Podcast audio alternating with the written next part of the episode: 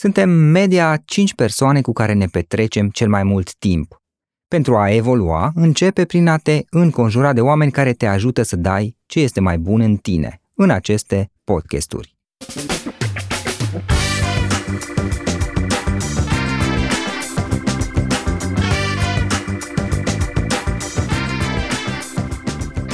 În fiecare săptămână luăm interviuri unor oameni care ne inspiră. Vom vedea de ce ei au avut succes, care au fost momentele care le-au schimbat cariera, dar și de ce au reușit, chiar și atunci când nu aveau practic nicio șansă. Află cum au început ei, unde au greșit, cum au făcut să treacă peste obstacole. Felicitări pentru că ai ales ca astăzi să petreci timp de calitate alături de oameni care inspiră. Cu gazda ta, subsemnatul Florin Roșoga. Vrei să fii și tu un antreprenor care inspiră? Pune în aplicare ideile din podcast și transformă-le în profit pentru tine. Piața de e-commerce este gata să-ți ofere o mulțime de oportunități. Folosește platforma Gomag pentru a construi un magazin online echipat să vândă. Peste 2800 de afaceri cresc cu Gomag și suita de instrumente pe care o asigură acesta. Vinde online mai simplu decât ai putea crede. Detalii pe www.gomag.ro Hei, hei, hei, salut tuturor, Florin Șogal, la microfon, la un nou podcast într-o zi aproape de vară aici, de la Cluj și se pare că în Transilvania, într-un final glorios, a reușit să vină și vara. Iarna a durat aproape ca a cuprins toată primăvara anul acesta. Iar astăzi o să stăm de vorbă cu cineva care ne ajută puțin să înțelegem mai bine o parte dintre provocările antreprenorilor online, în special a micilor antreprenori, și anume cu Anemarie Fabian, care este fost consultant Colliers International și este cofondator Solo, care sunt de fapt o soluție digitalizată de contabilitate pentru PFA-uri. Cei de la Solo practic oferă un serviciu complet de contabilitate PFA online, digital, ei oferă partea de înființare de PFA, program de facturare, de contabilitate și de depunere a tuturor declarațiilor. Practic ce fac ei este că ajută antreprenorii într-un fel să se concentreze pe a face ceea ce știu ei mai bine să facă în afacerea lor și în același timp să-și digitalizeze partea contabilă, să o lase pe seama unor specialiști, pentru că adevărul este că multor antreprenori, inclusiv mie, poate nu ne place așa de mult partea asta contabilă și preferăm să o lăsăm pe seama altcuiva care se pricepe. Dacă putem să și digitalizăm cu atât mai bine, și noi să ne concentrăm pe a face lucruri care ne plac și, bineînțeles, care sunt rentabile în același timp. Anemarie, o reală plăcere să te-am alături în acest podcast și mulțumesc frumos că ai acceptat invitația. Hei, Florin, mulțumesc mult și eu mă bucur să fiu aici. Cum merg lucrurile la voi la solo înainte de toate și spune-ne în câteva cuvinte ce faceți voi. Sigur, eu am oferit o explicație, acum poate nu, nu este cea mai bună și cea mai completă, dar tu cu siguranță știi să ne explici mai bine. Cred că ai punctat foarte corect. Solo este un contabil digital prietenos. Practic, uh, atunci când ai nevoie să-ți încasezi banii legal și ești la început de drum, pe FAU s-ar putea să fie o soluție potrivită pentru tine. Și noi suntem aici să facem toată bătaia asta de cap administrativă ca tu să lucrezi la postările pe care trebuie să le faci sau la codul pe care trebuie să-l scrii. Uite, o primă întrebare și asta cred că este un lucru interesant și, sincer să fiu, și pe mine m-a preocupat subiectul acesta. De ce PFA? Pentru că, sigur, ca și antreprenor, poți să lucrezi, să-ți faci activitatea și să facturezi de pe un SRL, de pe un PFA, poate mai există și alte forme de organizare, sincer să fiu, eu nu le cunosc. Dar hai să o luăm un pic. De ce PFA-ul? Ce avantaje oferă? Cui se potrivește față de alte forme de entități juridice? PFA e un uh, instrument foarte bun pentru cei aflați o foarte, foarte la început. Este un instrument mai potrivit uh, liber profesioniștilor sau freelancerilor decât antreprenorilor. Atunci când uh, vreau să lucrez pe cont propriu, e mai ușor de gestionat, uh, viața e în general mai simplă. Atunci când însă vreau să construiesc un startup sau vreau să construiesc o companie, eu vreau să fac o agenție, vreau să cresc, PFA nu e instrumentul potrivit și atunci uh, SRL-ul e mai uh, propice pentru asta. Exact, e mai bun. Noi am pornit din zona de PFA pentru că cred că avem uh, sânge antreprenorial toți uh, cei patru fondatori și întotdeauna în cărțile în teorie spune, măi, încep cu ceva simplu, încep cu MVP, vezi dacă e nevoie în piață de lucrul ăsta și apoi aduci uh, complexitate. Așa că, din punct de vedere contabil, PFA-ul este mai ușor de gestionat, deci mai ușor de construit. Era și o categorie piață pe care nu o deservea nimeni în mod expres și atunci am lansat în 2021 încercând să vedem dacă e nevoie de produsul ăsta în piață și se dovedește că a fost nevoie. Ok, bun, hai să luăm un pic acum partea de PFA. Am înțeles, este mai simplu din punct de vedere contabil înainte de toate. Ce alte avantaje oferă un PFA versus un SRL? Pentru că în momentul de față voi vă adresați PFA-urilor, încă nu lucrați cu SRL-uri din câte știu. E corect, SRL-urile sunt uh, un proiect în dezvoltare, dar uh, da, mai avem acolo. Exact. Da, da. Bun, un PFA este avantajos, în primul rând, din punct de vedere al uh, administrării. Deci, cum spuneam, e mai simplu și pentru proprietar, dacă mi se permite, decât uh, în cazul unui SRL. Se înființează mai ușor, se închide mai ușor, numărul de hârtii aferente tipului ăsta de organizare e mai mic. Dar sunt și alte beneficii pe care poate sunt mai puțin aduse în față. Un uh, exemplu bun pe care l-am este uh, creditarea, spre exemplu. Atunci când ai nevoie să-ți iei un credit, băncile pun în niște găleți veniturile. Cel mai sigur și cel mai bun venit este venitul salarial. Are trei steluțe, să zic. După el, în spate, vine venitul din uh, PFA sau din profesii liberale, pentru că atunci când sunt avocat, spre exemplu, nu o să pot să fiu niciodată angajat. Și pe ultimul loc este venitul din investiții. Atunci când am uh, un SRL și așa am eu desfășor eu activitatea, el se pune ca și venit din investiții. Și atunci, când merg la bancă și am nevoie de un credit de nevoie personale sau de un credit imobiliar, veniturile din BFA sunt uh, superioare celor din SRL. Deci ăsta este un avantaj. Un alt avantaj aici, mai degrabă pentru zona de mămici, este că veniturile din PFA sunt venituri impozabile și deci eu pot intra cu aceste venituri într-un în concediu de creștere copil. Dacă știi, atunci când uh, intru în concediu de maternitate, mă rog, colocvia a spus, sau de creștere copil, exact, te uiți la veniturile din uh, ultimii ani și se, se calculează această indemnizație pe care o primesc. În funcție de veniturile pe care le-ai avut. Exact. Și mamă. Exact. Ei, venitul din PFA este similar venitului salarial și atunci se socotește la această indemnizație. Veniturile din SRL nu sunt venituri uh, asimilabile celor salariale și atunci ele nu se socotesc. Iar aici e un mic avantaj și a treia chestie, și cu asta chit ca să nu mă lungesc foarte mult, ă, este că există o facilitate fiscală pentru anumite tipuri de activități. Ele se numesc PFA-uri la normă de venit. Ce înseamnă asta? Înseamnă că statul vine în ajutorul unor uh, profesioniști cu un plafon de taxe mai mic. Sunt câteva, sau să spun, cele mai frecvente uh, joburi pe care le vedem în zona asta sunt uh, cele de consultanță în IT, sunt meditatorii sau profesorii sau coachii, sunt cei care lucrează în beauty, sunt o groază de tipuri de meșteșugari care se încadrează la normă de venit. Ei, și asta înseamnă că, indiferent de ce venituri eu fac, eu voi plăti taxe plafonat, deci la un nivel mai mic a, aș rămâne aici. Da, da, da. Ă, ideea următoare pe undeva, știi, SRL-ul este o entitate complet separată de antreprenor, ca și două entități posibile. Unul este persoana antreprenorului, altul este persoana SRL-ului. La PFA puțin se suprapun din punct de vedere legal ă, cele două. E corect. A spune că ăsta este cel mai frecvent uh, contraargument împotriva PFA-ului. Că, da, da, despre asta vorbeam. Așa. Contraargumente. legal, răspunderea PFA-ului este și răspunderea ta. Ce înseamnă asta? Că dacă PFA-ul tău are o datorie, atunci uh, creditorii tăi pot să vină să te urmărească și tu răspunzi cu patrimoniul tău personal, cu casa, cu mașina, cu ce ai Dacă ți-ai luat un credit sau chestii între astea. Exact. Bun, asta fiind zise, pe hârtie și administratorii de SRL sunt responsabili cu patrimoniul personal în fața creditorilor. Adică dacă ești rău intenționat, creditorul o să te urmărească și dacă ești administrator de SRL numai dacă ești PFA, dar din experiența pe care noi am avut-o până acum, lucrul ăsta nu este foarte des întâlnit. Să vezi uh, PFA-uri care sunt urmărite cu patrimoniu personal. Încă nu. Da, bine, trebuie să ia doar în ipoteza în care ia credite și mai ales de dovadă de rea credință, adică refuză să plătească sau chestii de genul ăsta, că de obicei și creditorii băncile mai degrabă încearcă să regândească, să reeșaloneze plățile și așa mai departe decât să te urmărească în instanță.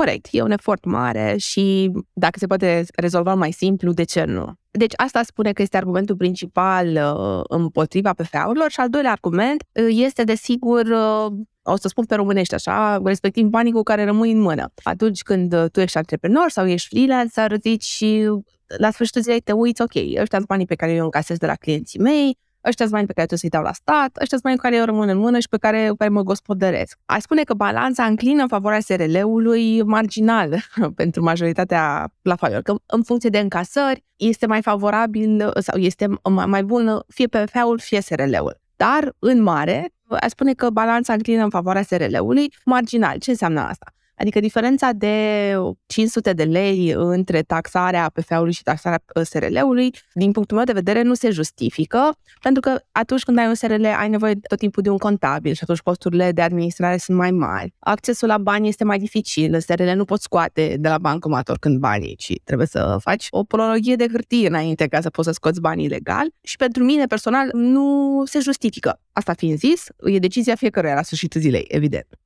Da, așa este. Uite, din punct de vedere contabil și juridic, ce înseamnă un PFA și ce obligație are cineva care face activitate cu PFA din punct de vedere, să zicem, contabil? Atunci când ai un PFA nu ai nevoie de contabil sau nici obligație să ai un contabil, ceea ce înseamnă că te poți uh, gospodări singur. Poți să-ți ții uh, singur contabilitatea, trebuie să ții niște registre, trebuie să înregistrezi documentele pe care le emiți, când e cazul facturilor sau când uh, înregistrezi cheltuieli. O dată pe an depui declarația unică prin care ești impozitat și atunci când ai clienți în afara României, dar din spațiul european, uh, lucrurile se complică un pic, ai nevoie de niște declarații extra. Deci astea sunt, uh, sau asta este viața administrativă a unui PFA. Acum, Dificultățile apar când trebuie să completezi aceste formulare, care ele sunt scrise într-un limbaj contabilicesc, legal și îți prinzi urechile. Asta, asta e experiența mea personală. Atunci când nu știi exact ce lege este în vigoare, ce s-a mai schimbat, și bâși, băi și cauți pe internet răspunsul ca tu să fii în legalitate. Ce am văzut la uh, clienții cu care noi lucrăm este că oamenii vor să fie liniștiți. Ei zic, ok, ce trebuie să fac ca să, să, să nu mă caut de pe acasă?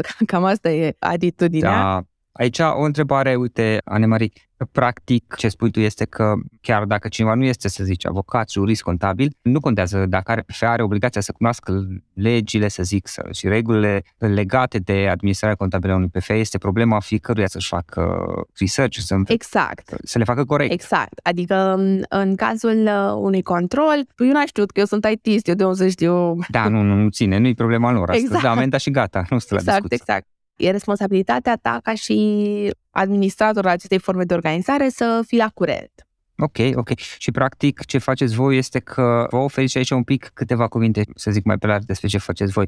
Oferiți un serviciu care digitalizează, dacă am înțeles eu partea asta, în sensul că cum funcționează de fapt lumea, scanează documentele și le trimite și voi vă ocupați de a le gestiona, a face rapoartele sau cum funcționează? Sunt două etape cumva în viața PFA-ului. Prima etapă este de înființare. Asta înseamnă că eu, um, Anemarie, vreau să devin pe Anemarie PFA. Bun. Ca să fac asta, ar trebui să mă duc la Registrul Comerțului, să completez vreo 10 formulare și să înființez PFA-ul. Noi înființăm PFA-ul pentru clienții noștri doar cu buletin și cu o diplomă de studii. Întotdeauna e nevoie să justifici în cadrul unui PFA specializarea ta sau faptul că poți să faci meseria pe care ți-o dorești intri la noi pe site, încarci acolo documentele de care tocmai ce v-am spus și în vreo 5 minute dosarul tău e gata de a fi depus la Registrul Comerțului. În câteva zile primești pe mail uh, documentele și poți să te apuci de treabă. Deci asta e un proces pe care îl facem pentru clienți. Apoi, strict uh, pe zona de contabilitate, poți să emiți facturi din solo. Asta înseamnă că nu-ți trebuie un alt soft de facturare, nu trebuie să ai un Excel și un centralizator separat în care să-ți ții numerele de facturi. Uh, și pe zona de cheltuieli faci o poză la bon și o încarci în contul solo. Noi decidem dacă ea este o cheltuială deductibilă, adică nu trebuie să faci contabilitate, facem noi. Atunci când uh, ai încărcat un bon care nu este corect, nu știu, poate n-ai pus datele pe ului pe el, cum se face ca să poate să fie înregistrat corect, îți spunem înapoi și apoi tu te poți întoarce la furnizorul tău și să spui, hei, reemitem factura. Deci toate deciziile contabile sunt luate de colegii mei contabili și de soft.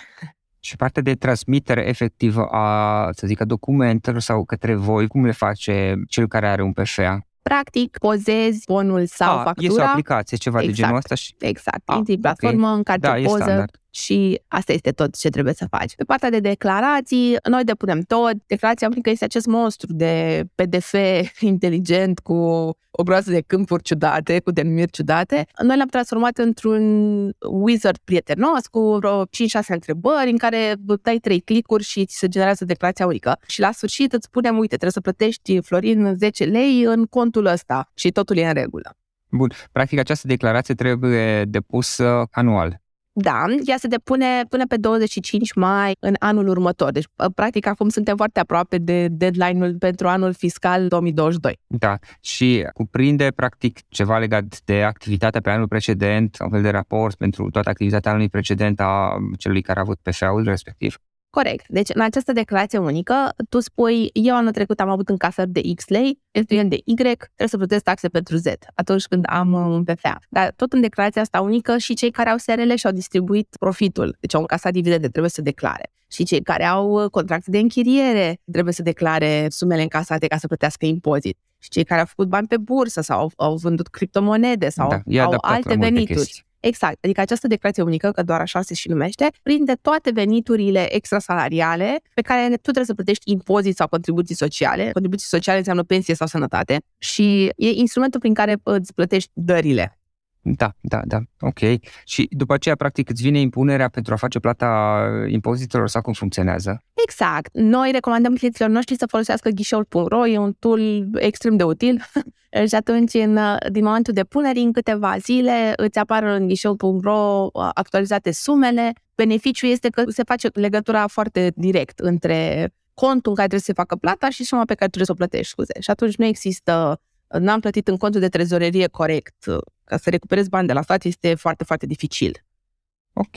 Bun, aici e un alt aspect, un ultim aspect care iarăși este, mi se pare interesant. Contabilitate digitală versus contabilitate, să zic, cea tradițională. Tradițională înseamnă că eu îmi iau documentele, presupunând că lucrez cu cineva, eu nu prea sunt adeptul de a face eu vine vorba de chestii fiscale, contabile, legale, prefer să lucrez cu cineva care se pricepe, dar sigur, fiecare are abordarea lui, dar presupănând că lucrez cu, să zicem, un contabil, în mod tradițional, iei documentele și o dată pe lună sau la o anumită perioadă, nu contează cât de des, te duci și le dai, iar um, contabilul uh, îți face chestiile, acele chestii și tu ai chestiile finale, rapoartele, whatever, lucrurile, fișele și toate acele lucruri, mai semnezi din când în când, eventual, îți depune toate declarațiile și așa mai departe. Asta e partea tradițională. Partea digitală, care eu puțin o cunosc pentru că cu ceva ani în urmă am avut ocazia să fiu plecat într-un proiect din afară, împreună cu niște parteneri și acolo era aplicabilă legislația acelui stat și se putea digitaliza tot, adică este foarte simplu, tot așa cum faceți voi, era cu telefonul o aplicație și făceai poze la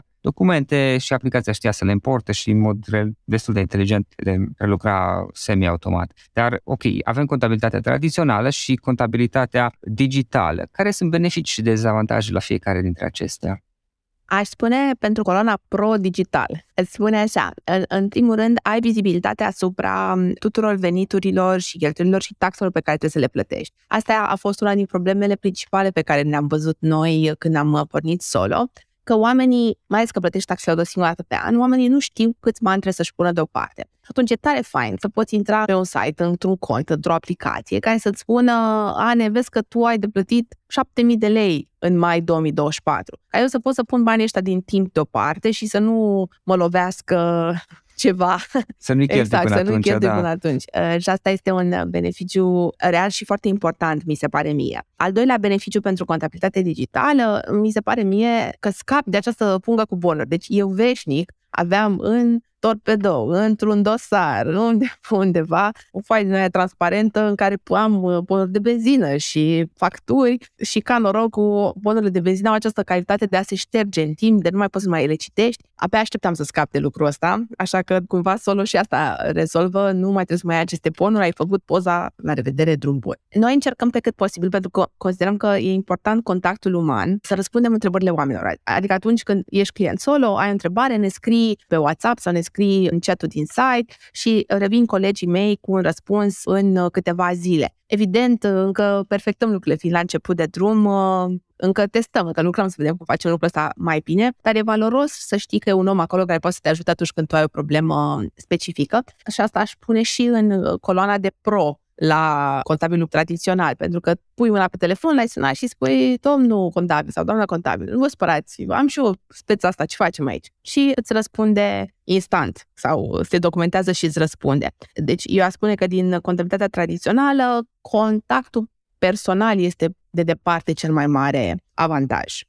Da, asta pot să zic bine. Eu am să pe o altă formă de organizare, că la mine este un pic mai complet pe activitățile pe care le facem noi. Pot să spun că și din experiența mea, tot asta contează. Adică, nu știu, mi-a venit de la ANAF ceva, o chestie că trebuiau făcute niște chestii mă rog, la un moment dat renunțasem eu la TVA și nu, nu era ceva clar acolo la ei, dar au fost foarte de treabă ăștia de la Naftin Cluj, adică chiar au, s-au comportat civilizat și pur și simplu am discutat cu contabila, după aceea la telefon am discutat cu cei de la NAF, apoi contabila a discutat telefonic și s-a clarificat totul. Știi, a fost o chestie de, deci pentru mine a fost super faptul că, da, sigur, contabilei îi se părea o chestie ușoară, ea zicea, ok, Florine, nu e mare lucru, chestii de genul ăsta s-au tot primit, probabil e o campanie și acum în ultima vreme am văzut multe, da, pentru ea era nimic, dar pentru mine era o chestie, adică, come on, really, ce toată treaba asta? Și ajută foarte mult să fie cineva care îți explică, zice, da, este despre asta, e în regulă, este o normalitate.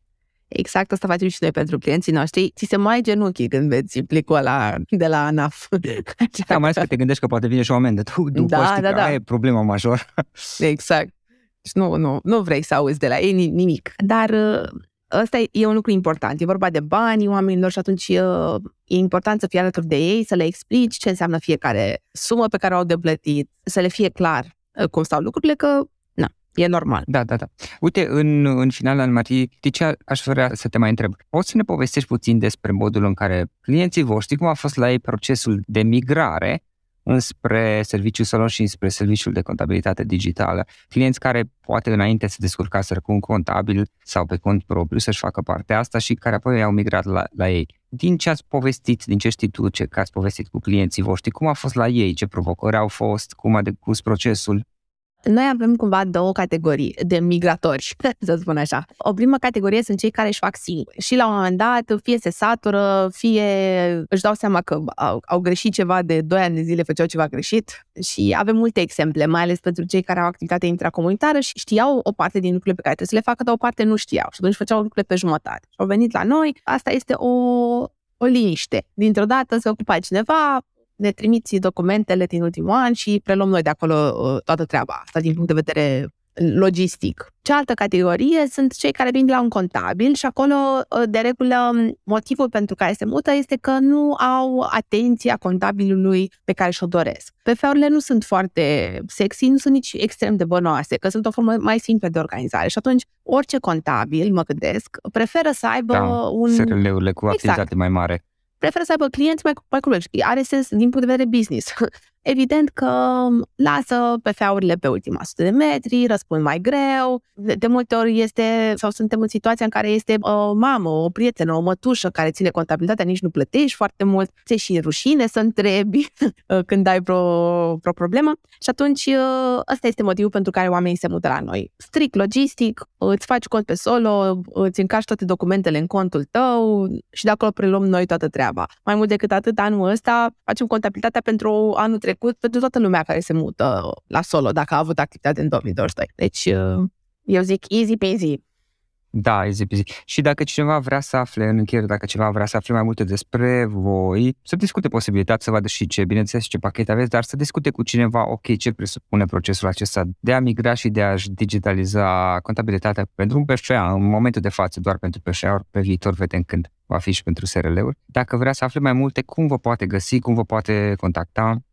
Suntem uh, realmente digitali. Deci asta înseamnă că suntem uh, la noi pe site, pe www.solo.ro, suntem pe Facebook, uh, pe WhatsApp, uh, pe chatul nostru din site, uh, pe mail la han.aronsolo.ro. Deci suntem disponibili pe toate canalele um, electronice de conversație și din când în când facem pentru și pentru clienți și pentru oameni care nu sunt uh, clienții noștri, evident, facem webinarii sau Q&A-uri, că ni se pare normal ca oamenii să întrebe și să găsească răspunsuri și uh, e fain așa să crești un pic nivelul de educație financiară de la noi.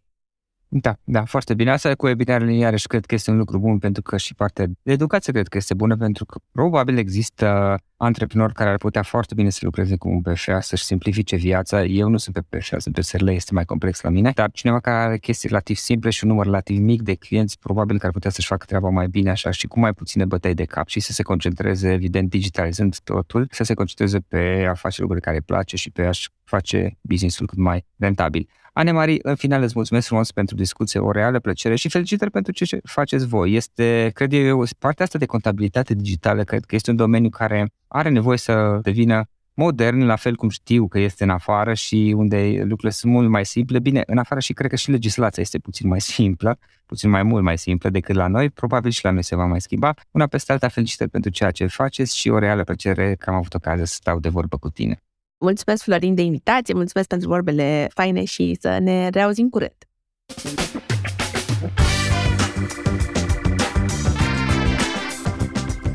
Suntem media 5 persoane cu care ne petrecem cel mai mult timp, cel puțin așa se spune. Pentru a evolua, începe prin a te înconjura de oameni care te ajută să dai ce este mai bun în tine. În fiecare săptămână noi luăm interviuri unor oameni care ne inspiră.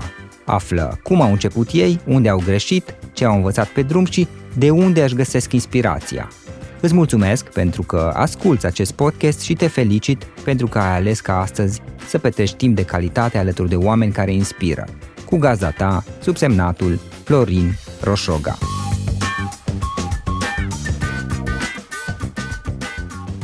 Fac podcasturi de aproape 8 ani de zile, iar să faci podcasturi online poate fi o provocare. Dar nu trebuie să fie greu. Dacă mă cunoști, Știi că am publicat aproape 500 de podcasturi, iar majoritatea le-am înregistrat și publicat online. În ultimii ani am făcut asta lucrând cu Zencaster, o platformă completă care face tot procesul de înregistrare și publicare a unui podcast ușor și rapid.